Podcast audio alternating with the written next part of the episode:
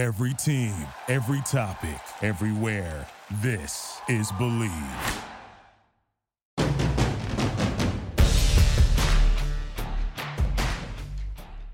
In the Gun, episode number 79. It's time for a Penn State recap here as the first uh, weekend of results across college football week one are uh, in the books here. Wesley Euler, this is ITG, your new favorite WVU football podcast with the best teammates in the business, the Signal Caller Jed Drenning and the Runaway Beer Truck Owen Schmidt. This episode of ITG, as always, brought to you in part by our friends at Bet Online, your number one source for all of your betting needs. You can get the latest odds, lines, and matchup reports for baseball, boxing, golf, football, and more. Bet Online continues to be the fastest and easiest way to place your wagers, including live bets and all your favorite casino and card games available to play right on your phone. Head to the website or use your mobile device to sign up today and get in on the action.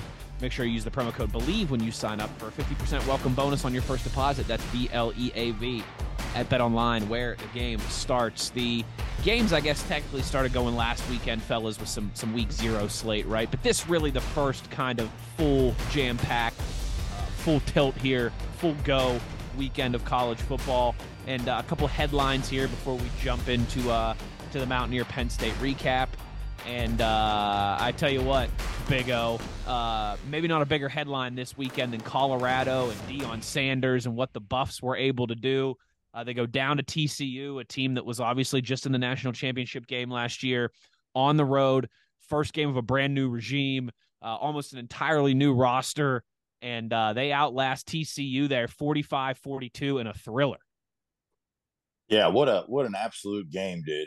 Um, shootout to the very end, and uh, Deion getting it done. I'd say. I mean, absolutely getting it done. Absolutely getting it done. He, you know, uh, there was a lot of criticism about kind of what he did when he came in, kind of, you know, basically turning that team upside down and got, uh, uh, you know, rid of basically almost the entire roster. But yeah, ten guys. I if think. you think about what he did, you know, I mean, if you think about what he truly did, in the old era, a head coach takes over. It takes four years for him to basically flip the script and get who he wants in there. Now, with what's going on in college football, he was able to bring the guys he wanted in, right? Get his team gel as, as quickly as a team has ever gelled before. Now he's basically turned the college football world upside down as far as how you can change a team in a year and what you can bring in and what you can do in a in just a couple months honestly. Yeah. Uh and uh not i mean he absolutely gets it done um on saturday. I mean what a what an absolute thriller of a game against tcu the guys who played for the natty last year. Uh completely impressed. Yeah you expected tcu to come into this game with really a ticked off edge. The last time they were on the field, they were on the business end of that 65 to 7 shellacking against Georgia. Uh, well, this wasn't the ticked off edge that we anticipated. Uh, now, TCU hardly played a flawless football game. I mean, Chandler Morris picked off twice in the end zone. Both those should have been points. They got an off conference kicker that missed the 42 yard field goal, very uncharacteristic for him. But turns out you can't blink against Colorado because they can score. I mean, the biggest thing I walked out of that thinking, guys, was Shedeur Sanders. Hats off. I mean, he's legit five bills in his first Power Five start. I mean, he was highly recruited. People tend to forget that before he went to Jackson State because of his dad. Right. But he was absolutely legit. Those weapons that they have on the perimeter, they might have not one, but possibly two Heisman contenders. Now we're putting the cart before the horse because that's what you tend to do with week one action and week one results is overreact. That's what it's all about. But part of me looks at this thing and I think this might get really dangerous now because with those 87 new faces in that locker room, they're all believing proof of concept is now there. So they're truly believing. And part of building a program is handling success. And I was thinking, who handles success better than Deion Sanders? His whole life has been successful and handling that success very well to take the next step. Uh, hats off to me, guys, not only to Shedeur Sanders, because again, I think he was the player of that game.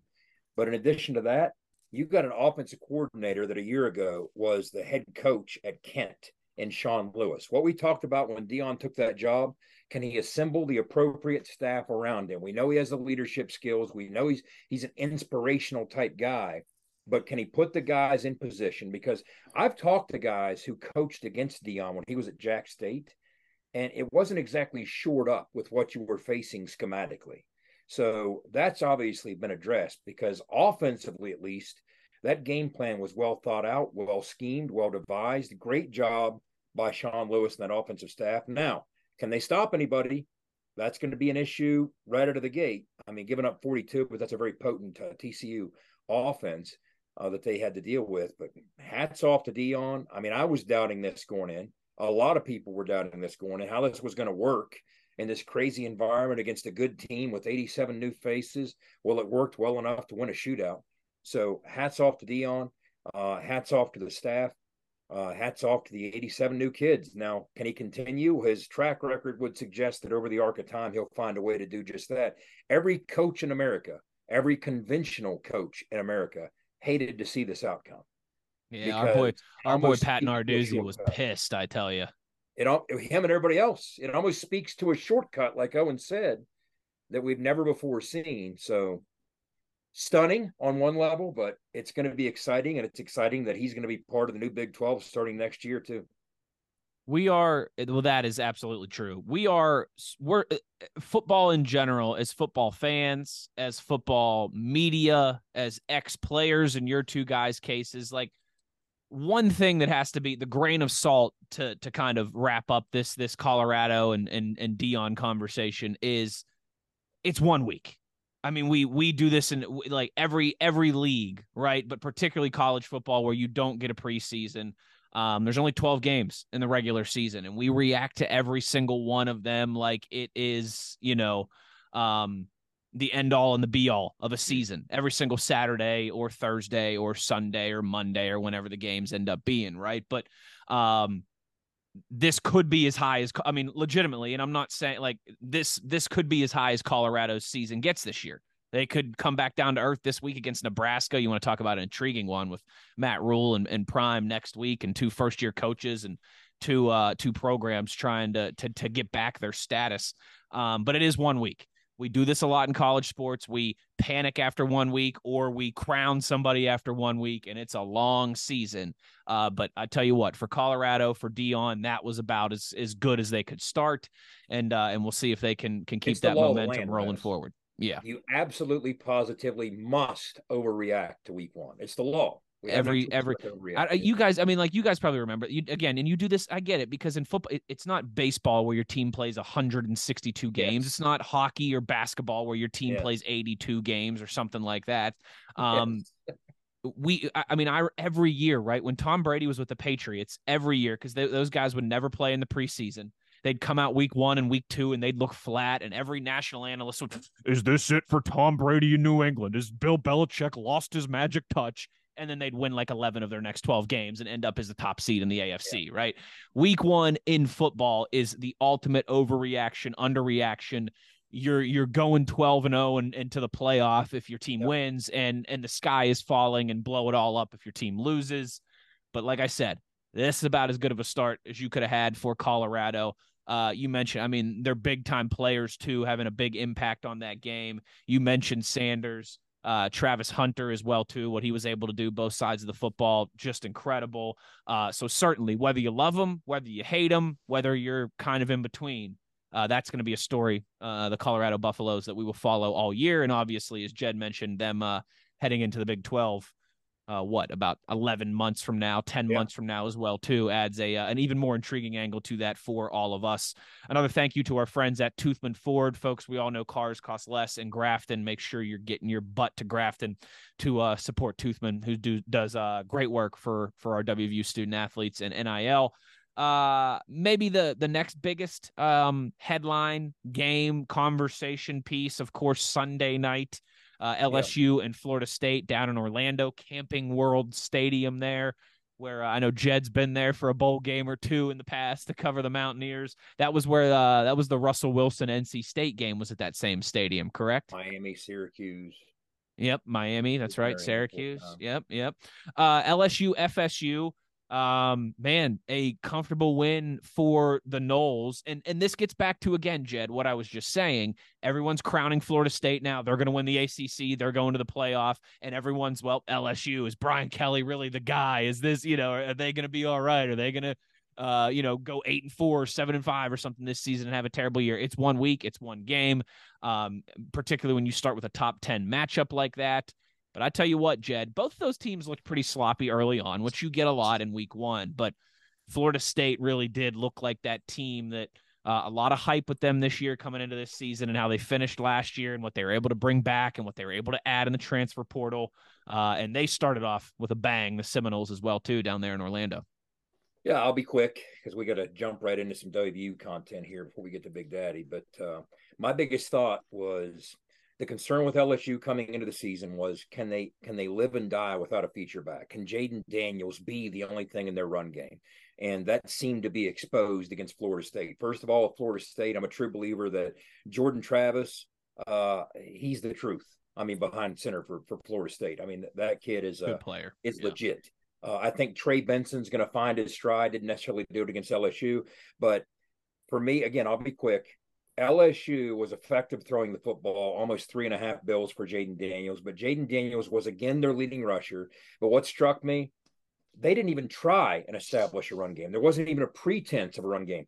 When you look at Josh Williams, Noah Cain, Trey Bradford, they each carried the ball four times when Jayden Daniels was carrying it 15. If you don't have somebody share the burden of that load with that quarterback, it, it's going to be tough sledding in the SEC West. That's all I got for that one.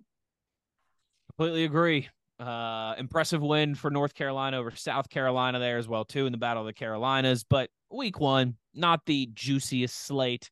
We'll have uh, more headline conversations for you as we roll along in the season, and obviously when we get into conference play and we have multiple top 25 matchups every single week. But obviously, it is now uh, time for some uh, some WVU good and bad as the Mountaineers fall to uh, the Nittany Lions, 38 to 15, the final score out there Saturday night in Happy Valley. Uh, Big O, you want to get us off started here? You got a good, you got a bad. Where's your uh, kind of your initial reaction, your first thought on uh, on what we saw Saturday night? Oh man, um, slightly bummed. Obviously, the turnout, uh, or not the turnout so much, but just the overall result of the game. Uh, would have liked to see um, a couple. We, you know, we had some opportunities that we missed. Um, I thought our boys played tough. I really did. I truly, I, I truly thought about till the end. Um, man, can we run the ball between the tackles? man, CJ Donaldson is a tough SOB. Uh, our front, what I'd like to call the spear, uh, Zach and the two guards. I mean, you talk about we can if we need a yard, we're getting a yard. Uh, that was super impressive. Um, you know, versus the Lions, the the Nittany Lions there, uh, coming into it and an impressive, um, you know, so capacity crowd. What was it? The fourth largest crowd they've had there. Um, mm-hmm. Is that is that true? The fourth. Yep, yep. Fourth. Yep. Fourth largest capacity. And and uh, you know, just that that's kind of I guess where there's some missed opportunities. I thought uh uh, Lamplighter. Uh, that's what I'm calling him right now. Mm-hmm. Uh, he had a rough game. He had a rough game. Um, and I thought, you know, he he definitely needs some work. He needs coached up. Thought he left a little too much space, and against a, a good team like that, and that quarterback was impressive. I thought from Penn State, uh, did some really nice things. Uh, he made us kind of, you know, obviously look um, a little, you know, a little rough in the secondary. But uh, I thought our, our front guys played tough, and I thought the linebackers played tough. Lee Kpogba was all over the field. Uh, yeah. But that, that's kind of my initial reaction. Bummer loss, but look, if this is what we got to go into for the rest of the season, we we have we have something here. And we have something to look forward to. Keep our heads up. Yeah, I think so Jed, too. Jedger, uh, you you you want to hit it, Wes, and I'll wrap it up. Well, I think Owen. I mean, that was that was a, a nice little synopsis there from Owen. Um, there was there was certainly enough to like there. Um, there was certainly enough to dislike. Uh, I think all of us at halftime were thinking, all right, it's 14-7 game. We got them, you know, we're we're right in this, we're where we want to be. Um, I, you know, personally, we get the ball first, right? You get a first down, you end up punting, right? Stall, you, you stall out what seven, seven plays, I think six or seven plays, I think it was. But you get that first down, you don't go three and out, you punt the ball back and you pin them at their four yard line. Um, and I was thinking, okay, you know, you, you you flip the field there a little bit to start the game. Other than scoring points, that's about the best that you can do. You got them pinned inside the five. Let, let let's go here, and they go four plays, ninety six yards was it right? I believe, uh, to to score a touchdown. And I thought, oh man, we might be in some trouble. But the next thing you know, you look up a few minutes later and it's seven to seven. And and and every time in that first half, and even throughout most of the third quarter, that you thought, okay, this could get away from us right here WVU made a play, or they're, you know, we're able to bow up like Jed always says down near the red zone, and we force a field goal, and they end up, and Penn State ends up missing that field goal, right? So, I'm I'm with you in a game that we knew heavy underdogs, crazy environment. Um, I thought that there were a few opportunities for that game to get away from us and and they hung in there. They found ways to make plays. They did, like I said, got a little fortune with some uncharacteristic mistakes from Penn State as well too. But you'll have that week one. Um, but I was very encouraged by like what Owen said as well too. I listen, if we can run the football like we did on Penn State Saturday night, I mean that's going to be the best defense. That's going to be the best team we face all year. CJ Donaldson looks like he's healthy and recovered from that injury last season. Our offensive line, I thought very much so held their own. They had some moments where they struggled, but they had some moments where they really asserted their will as well too. Um, particularly, I mean, you could see when when Zach Frazier was going, when CJ was going. I mean, they were you know they were five, six, seven, eight yard totes in there. Uh, same with Garrett Green. We could talk about through the air being a little a little bit of a mixed uh, result there, but on the ground. Um, I think that was a great starting point for again, like we've talked about, what needs to be the strength of this team uh, moving forward this season to have the type of year that you want to have. Um, the, my biggest kind of negative takeaway and and this might date back to to last year a little bit as well too but you just need you need more pop on offense um a lot of the games that we were able to win last season were games where our offense was scoring those 40 yard 50 yard 60 yard touchdowns and I know that in this type of game, you you couldn't make mistakes. You had to limit those opportunities. You had to play it close to the vest. All like I, I'm I'm not naive. I understand what the game plan was, but going forward, you got to have explosive plays to win in college football. You got to have explosive plays to win in the Big 12 conference. Um, I would like to see a little bit more of those. I'm, I'm glad to know that we can run the football and we can grind it out, but it seemed like every time there was an opportunity for those explosive plays, either the throw wasn't there or the route wasn't there or the protection wasn't there. And honestly, we just weren't quite often really looking to take shots downfield. One game, I just talked about this a few minutes ago, big the big overreactions, all these different things from from just 60 minutes of football now and, a very small snapshot to start the season. Um, but that's one thing that I kind of thought myself thinking about yesterday, Sunday, Monday as well, too, Jed, was just fine starting point from the offense, but they're going to need some more pop going forward here this season. I agree with that. Uh, again, I'll, I'll, cut through it here. Uh, Big Daddy was was there to smell it with me, and he's in the waiting room for us. So, um, offensively, well, let's start defensively. Defensively, we talked about it. We swelled up and bowed up in the red zone. That's what we did last year when we played our best football, and this was against a premier offense, a big physical. Big Ten offense, and we bowed up in the red zone. People say, "Well, yeah, they missed those field goals." Well, guess what? If you don't stop them on third down, there are no missed field goals you're creating your own luck there. And in both those third down situations, one of them, I watched Lee Kpogba. I put this on Twitter.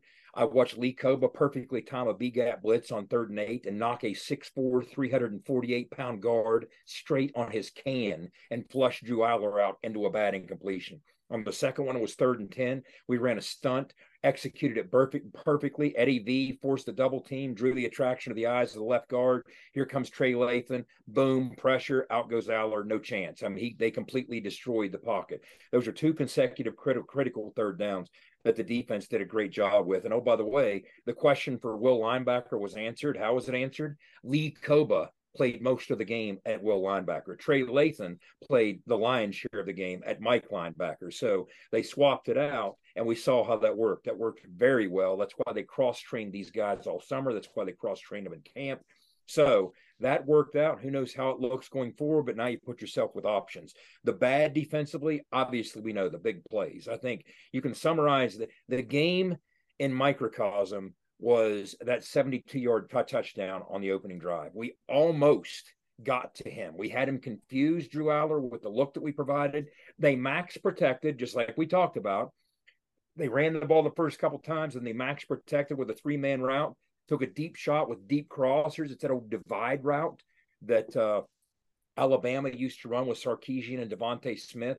Remember the success we had against Iowa State with uh, with Jarret Doege hitting Bryce Ford Wheaton for those touchdowns back with a pylon. Same divide concept, deep crossing routes. And what ended up happening was we didn't quite get home with the pressure. Allar keeps his eyes upfield sees a matchup that works in his favor with that guy streaking past Robbie Burks, boom, 72 yard touchdown. So, too many big plays in the secondary. I do like what I saw out of Beanie Bishop. I think there's possibilities there. Beanie Bishop made some plays for us. Uh, and then the other thing is no turnovers forced. Again, that was a shortcoming of ours defensively last year. If you could have just stripped one, because we had some chances. There were a tipped ball. Beanie dropped a pick in the end zone. Beanie almost had the pick that Tomey had. T- I think it was Tomey that tipped that thing or was it was it uh, Hawkins? One of the two, I can't remember. But there was a tipped ball. We had some opportunities, so we were playing the ball in flight. And last year we weren't doing that, so that's a step in the right direction. Uh, from a special team standpoint, and then I'll close with the offense. Again, some good, some bad. We had we pinned them twice inside the twenty, which is you know we, we've gotten very used to that. We've gotten spoiled by that. So when the shanked punt comes up after the three and out to start the second half, you're like, whoa, that's that's a bad situation to give them a short field, and that's when they took that twenty-one to seven lead. Uh, from an offensive standpoint, the good, obviously, you guys talked about it. If you can run the football against this defense, now you know when you show up, you can run the football against any defense. So rushing yards, I think, turned out even 146 apiece. And when you're doing that against Penn State on their turf in front of their people, uh, that shows that you can you can really uh, run the football and be effective when it counts. Uh, we played a clean football game. Five penalties, uh, that's not to talk about Penn State. Okay, one flag for five yards. I, I'm telling you right now, they're not the first college football team in history to go 60 minutes without holding. I've watched the tape. Okay. and there's some egregious holds. All we're asking is for one or two that are egregious. I mean, even on the uh, horse collar call, that wouldn't, it should have been offsetting penalties because there was a hold on that that was pretty egregious, but that didn't determine the outcome of the game. We played pretty clean with this Big Ten crew. There were only five penalties. We didn't turn the football over. Again, Garrett making a start in front of 110,000 people, directing traffic. Operationally, I thought we were p- pretty clean there. Uh, again, what I'd say is no big plays is one of the shortcomings. We need some big plays in the pass game. You get Gotta the sense they'll come in the run game, but in the pass game, uh, they didn't come. And and I'll close with this. I, even though it was scoreless in the middle eight, we always talk about the middle eight, the final four minutes, the first half, first four minutes, the second half. It, technically, it was scoreless, but you kind of got the sense we lost some opportunities. And and why I say that, you had that missed field goal by Penn State and gave us the ball with two minutes to go in the first half, down 14 to seven. What did we do? We three and outed. So I revisited and really scrutinized that three and out. First down, we had a quarterback counter. You know, we had linebacker Kobe King for Penn State he, he had great pursuit from the backside on a run blitz. We still picked up four yards by Garrett, but I'll tell you what, had Kobe King not got home and got a hold of his shoulder, there was a bit of a seam there. And I think we're looking at 12, 15 yards, maybe make a safety miss. And you know what happens with, with Garrett if he makes that safety miss. So instead, it's second and six. Second six, they kind of busted things up with a run blitz. They stunted. We didn't respond to it very well, and they held CJ to no gain. So that turned into a third and six uh, 10 personnel. We go we go four wides. We come out with basically a switch route which is a rail by the slot and a slant by the outside receiver on both sides. And this is when they got us with one of those creeper pressures. It looked like a true cover one guys but what they did was they they showed a six man pressure. And instead of bringing six men uh, they dropped the linebacker out abdul carter and he read garrett's eyes. And what was happening to the boundary we had the slant open Cortez Braham was running the slant with the benefit of that mesh off of the real route by Preston Fox. So he gets a clean release on the slant and he's open and Garrett sees it. he's getting ready to hit him on a strike and maybe a big play.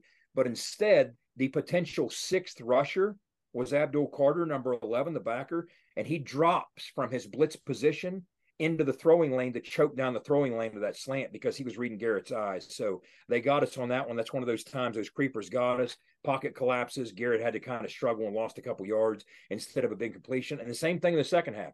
The defense played one of its better possessions the entire game in the second half. You had a three and out to start the second half against Penn State's offense. It started with a great play by Lee Kpogba, uh, great tackle by Beanie. Uh, then a third and three, we rolled the dice on that third and three, went press cover zero and brought the house. And we caught a break because it was an errant throw by Allar because he had the slant open against our free safety, Aubrey Burks. But it was an errant throw because of the pressure. That pressure came clean off the edge and it rattled Drew Allar just enough to uh, impact that throw. So we get the football back and we have a three and out. And that was that same uh, situation. That was that same possession where we had the false start, illegal formation, whatever it was they ended up calling on Cortez Braham. I mean, it was legit. I went back and watched the tape. It was legit. So that run by Johnson should have come back.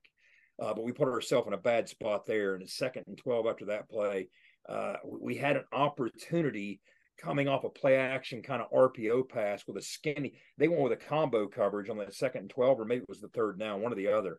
But they had a one safety look to the wide side of the field, and we ran a skinny inside of him, and they had no deep player on the deep back half, and we were getting ready to encroach on that. And the next thing you know, they got too much pressure, and again, they had a look that we didn't handle that well, and it forced a quick throw, two quick throws in a row by Garrett by good pressure by Penn State, but two opportunities by the offense that were two three and outs, and those were yeah. both in the middle eight. So that's that's something we have to develop and have to improve on. So with that, back to you, Wes. Yeah, well said. That's kind of a that's a I think a solid synopsis there of our first of uh of 12 snapshots of this regular season. Easy to overreact, easy to uh crown people and uh and bury people, but uh just again one of those snapshots against a very tough opponent in a tough environment. Some good there to to hang your hat on and uh some bad that that needs to improve again if you're going to have the type of season that we're all hoping we can have. We're going to take a break here. and we come back on the other side, we'll catch up with our buddy Big Daddy. We uh, previewed the Penn State atmosphere with him. We'll uh, we'll see if it lived up to the billing uh, whenever we get Sean here on the other side. Wesley Euler, Jed Drenning, Owen Schmidt, you are in the gun. Nobody supports the blue and gold Mountaineers like Toothman Ford. With over 20 NIL deals and counting, Toothman Ford continues to rally behind our student athletes. And it's time we rally and support the dealer that supports the Mountaineers. Not only does Toothman Ford offer the best prices in the state on pre-owned, their never over MSRP campaign on new Fords guaranteed, to, save, you thousands. Drive with pride all season long, knowing you're supporting the dealer that fuels our Mountaineers. Toothman Ford, where cars cost less. In Grafton and at toothmanford.com. For more West Virginia Mountaineer football content, be sure to follow us on Twitter at In the Gun Podcast. For nearly 20 years, Fortis has been the nation's leader in providing guaranteed roof performance programs for commercial buildings.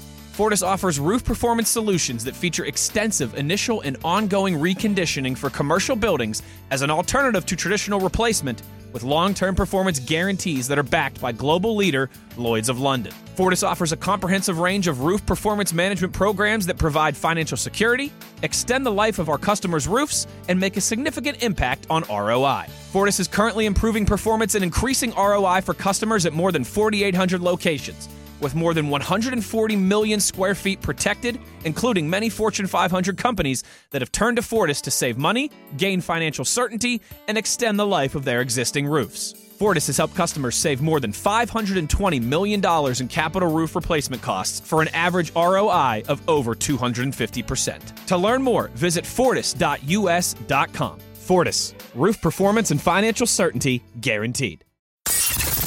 Let's go, Mountaineer fans. You're tuned in to In the Gun with Wes, the Runaway Beer Truck, and the Signal Caller. Back in the gun here as we continue our uh, Penn State recap, game number one in the books. Joining us now, our friend, your friend, good friend of the program here, Sean Big Daddy Mariner. All right, Big Daddy, on the spot right away here to get us going last week you guys talked about Enter Sandman at Virginia Tech and how it was cool, but maybe the hype was a you know the um a little more sizzle than steak, right? I think that's the phrase I'm I'm looking for here. So I told you you wouldn't be disappointed by that atmosphere 110,000 people waving pom poms, crazy waves splitting and back and forth and this and that. So talk to me. Were you underwhelmed? Were you overwhelmed? Were you just properly whelmed? What was it like out there at Beaver Stadium? In honor of 10 things I hate about you, I think you can in France. Just be well. Oh, it was it, it, it was much right down the middle. I think they didn't do the wave, but the pom poms were crazy. Uh, yeah, there were no there was no wave action. When when West Virginia ran out, it was absolutely like that was it. It was like, okay, we're here. De- And- deafening. Yeah. about it last week. Like I grew up going there, but not for games. I grew up not liking Penn State. My grandfather was a Mountaineer. My dad was a Mountaineer. So we grew up not liking them. I was at the midfield during pregame, during warmups, filming some stuff, and I turned around at the 50 and I saw Coach Sider, gave him a little wave. And I just looked and I was like, dude, this place is pretty packed during warmups. And I looked at the Penn State uniforms. I was like, it's this is surreal to be here with that. So, and yeah, the pom poms were wild. It just, just, the right amount of booing when we ran out, right, Big Daddy? Did you notice that? It was just a, they get it. I mean, it was just enough booing. That, first of all, you're right. It was deafening when we came out. But then somehow, even in the midst of all the cheering and screaming for Penn State, we heard, definitely heard the booing. And there was just enough. Yeah. we're not Ohio State or Michigan, so they don't despise us. their record against us is you know ten thousand to one. So it's not like, but they were still like, yeah, we don't, we don't, we know it, we get it. I was uh I was told by a Penn Stater, uh, uh, a friend, season ticket holder, um, who has been going to games for 20 years, um, that he was very impressed by the by the WVU turnout. He said, other than Ohio State fans, he said, I think that's the most opposing fans I've ever seen at one of our games. He said more than Michigan, more than Auburn when they had that series with Auburn, more than Alabama. You know, they played they played home and home with Alabama a decade or so ago, I think. Um, he said he said, I know it's a holiday weekend and all that, and those games at the beginning of the year are usually like that because people have extra time to travel and it's kind of like the last hurrah of summer and all that. He's like, but considering where you guys kind of are, you know, coming off of back to back losing seasons, not a ton of hype around the program. He was like, I was very surprised by the WVU represent, like pleasantly surprised by the WVU representation. He said, other than Ohio State, I think you guys were the, the best traveled fan base that, that comes to Beaver Stadium. Believe it. I believe it completely. I, I told you guys before we started, I got 28,000 steps in. I walked 12 miles Saturday because I hit a couple different tailgates. We got there early. I just went to go see people and just walking around all those tailgate lots. There were so many West Virginia fans. There were a lot of half and half t shirts. Mom was wearing West Virginia, dad was wearing Penn State. The kids are in half mm-hmm. and half, vice versa. So I knew it would be a good turnout. And then when we got into the stadium and it was packed, I looked around and it was it was pretty solid. Do we have the numbers? Who won last week? Because That's I what we're looking at here, guys. Uh, well, first we'll get the official attendance here in a second. Uh, Skylar, uh, I'll I'll speak slowly, so I'll give you a chance to throw up your beautiful graphics as we say this. Okay, let's start from low to high.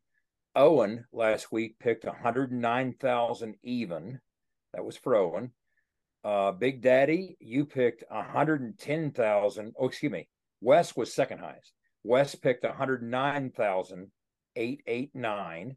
109,889. I was Big about Daddy, 900 people off. Yeah. You were you were next highest, Big Daddy, 110,423. Ooh. And I was 110,000. I remember the record's 110,889. I predicted us to break the record because they hadn't played opened at home in three years, yada yada yada. Did a lot of buzz. 110,900 was my pick. And correct me if I'm wrong, but I believe the actual official attendance, drum roll please, 110,746. Now here you go.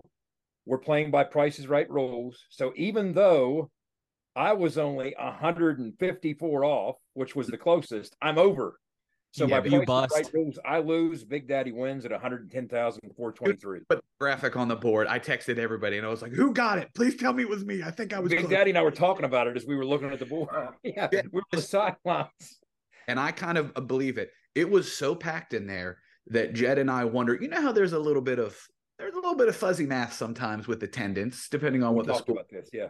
Since we aren't Well, there Ohio- is a there's a Or- university I wonder if we were a little higher up there, but they're like, no, now no, no. see, Big Yeah, we think we broke the record, and they lied Mm-hmm. about it because we're not Ohio State, and they'll just say, That was- eh, "We'll say it's a new record." that was kind of my that was my thesis. That was my thesis last week, right? Was Yeah. that they won a Big Ten on Big Ten matchup to be the record because you know we know how Big Ten and SEC people are. They, you know, when they're in the shower, they they have happy thoughts about the how great the conference that they play in is and how oh my gosh, oh Big Ten, oh SEC football. Oh. So listen, I'm not completely against that conspiracy theory. Although, speaking of conspiracy theories, I heard there was some uh, unidentified foreign objects flying around central Pennsylvania. What was going on here? I need it known that I am simply the mouthpiece for a litany of information that was handed to me.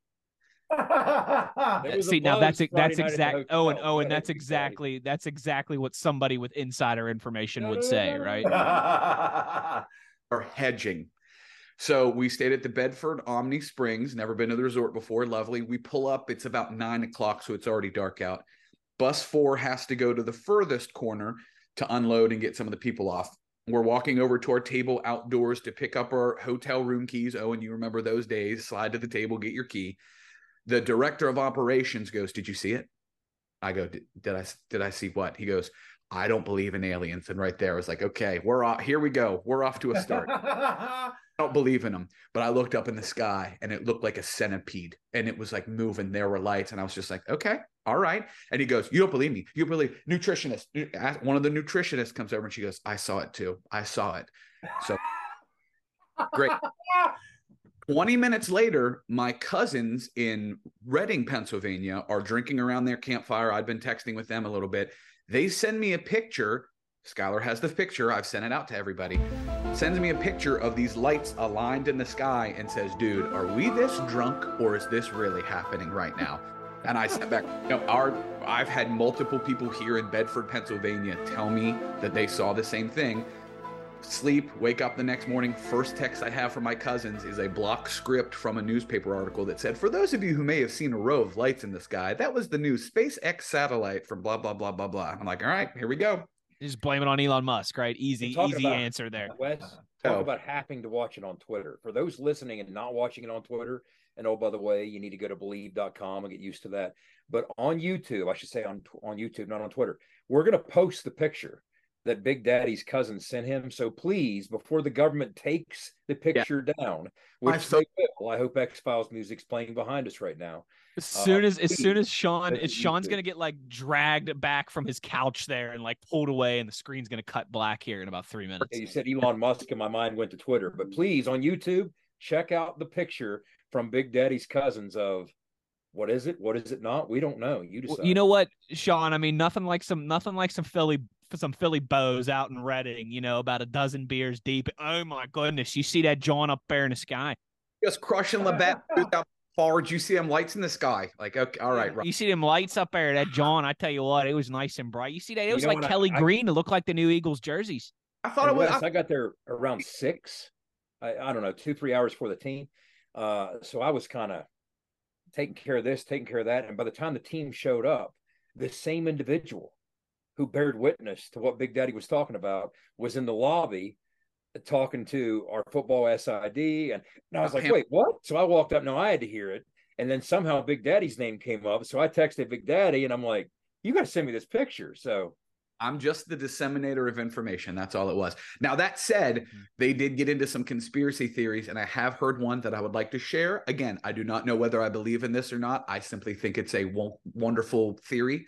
There are not aliens visiting us from other planets.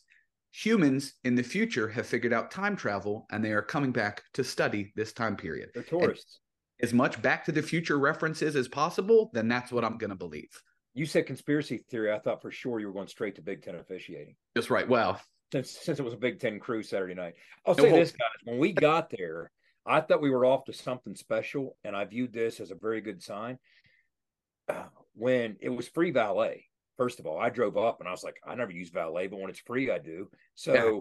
I'm talking to the valet crew, and the guy at the podium. When I went up there, I get to discussing this with them, and one thing leads to another, and the next thing you know, I'm I'm giving him my license or giving him my name, and this guy said, "What's your name?" And I told him, And he said, My name's Drenning, Chuck Drenning. And I said, You got to spell that D R E N N I N G. I was like, Wait, what?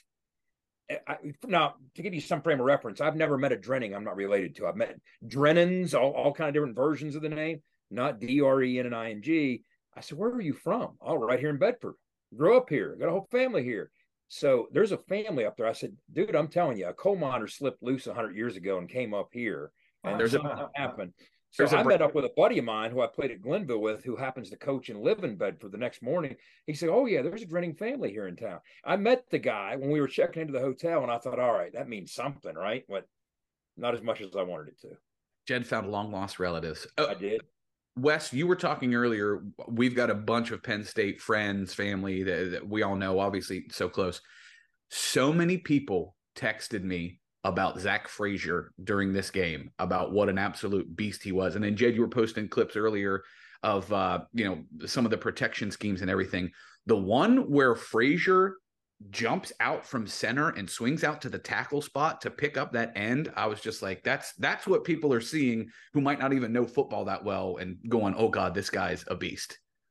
He's the best Owen, Owen Owen highlighted this uh, for us earlier, but um, that short yardage play that we ran with Garrett right behind him. And I don't remember if it was was it Cole, was it Cole or was it one of the other tight ends who gets right behind him and pushes like it. It's like it's like Jalen Hurts and and and Jason Kelce and what the Eagles did yeah. in those situations all year too, and you know had like ninety five percent fourth down conversion or whatever the heck it was.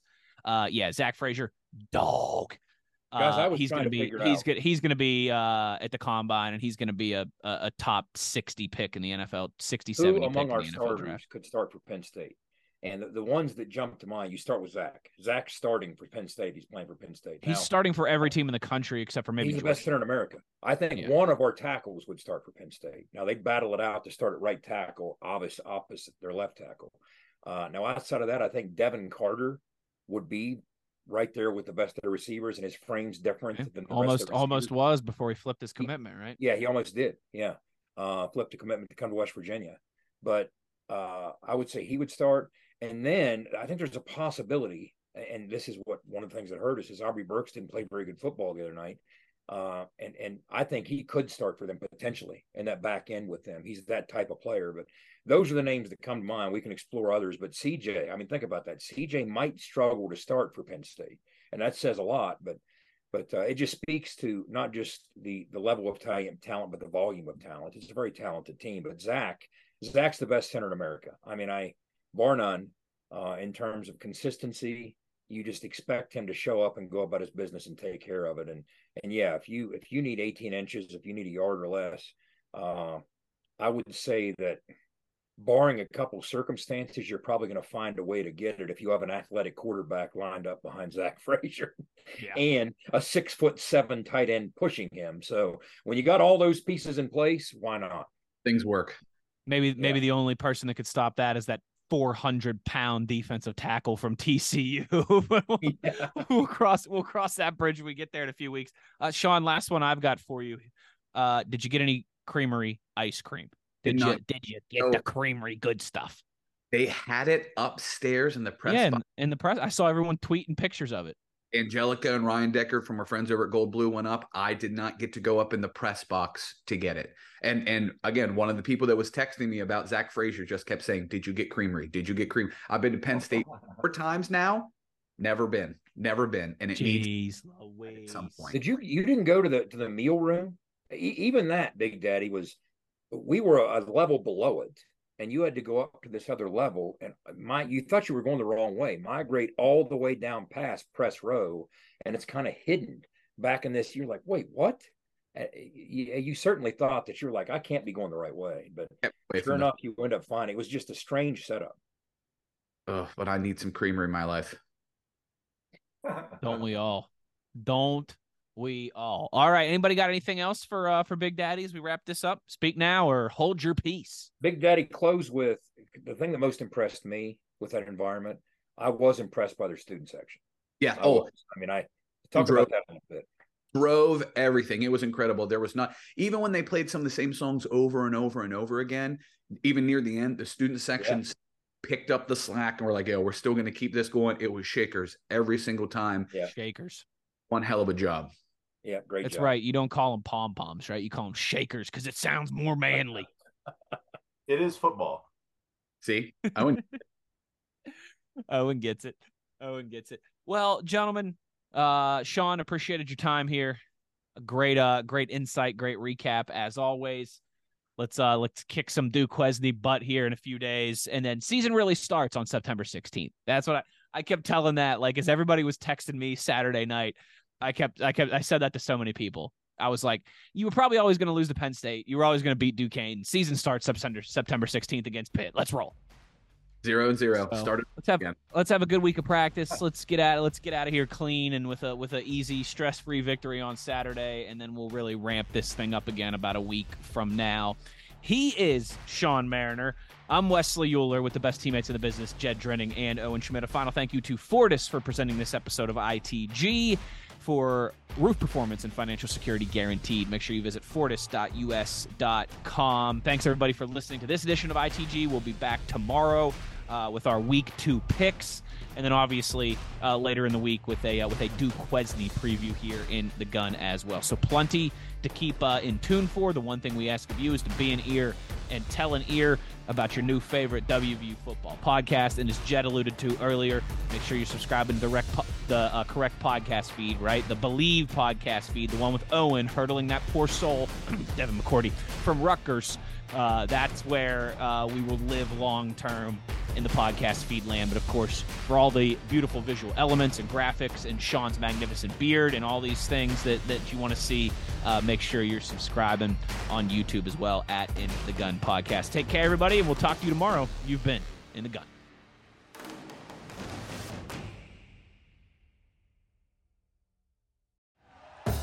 Thank you for listening to Bleav.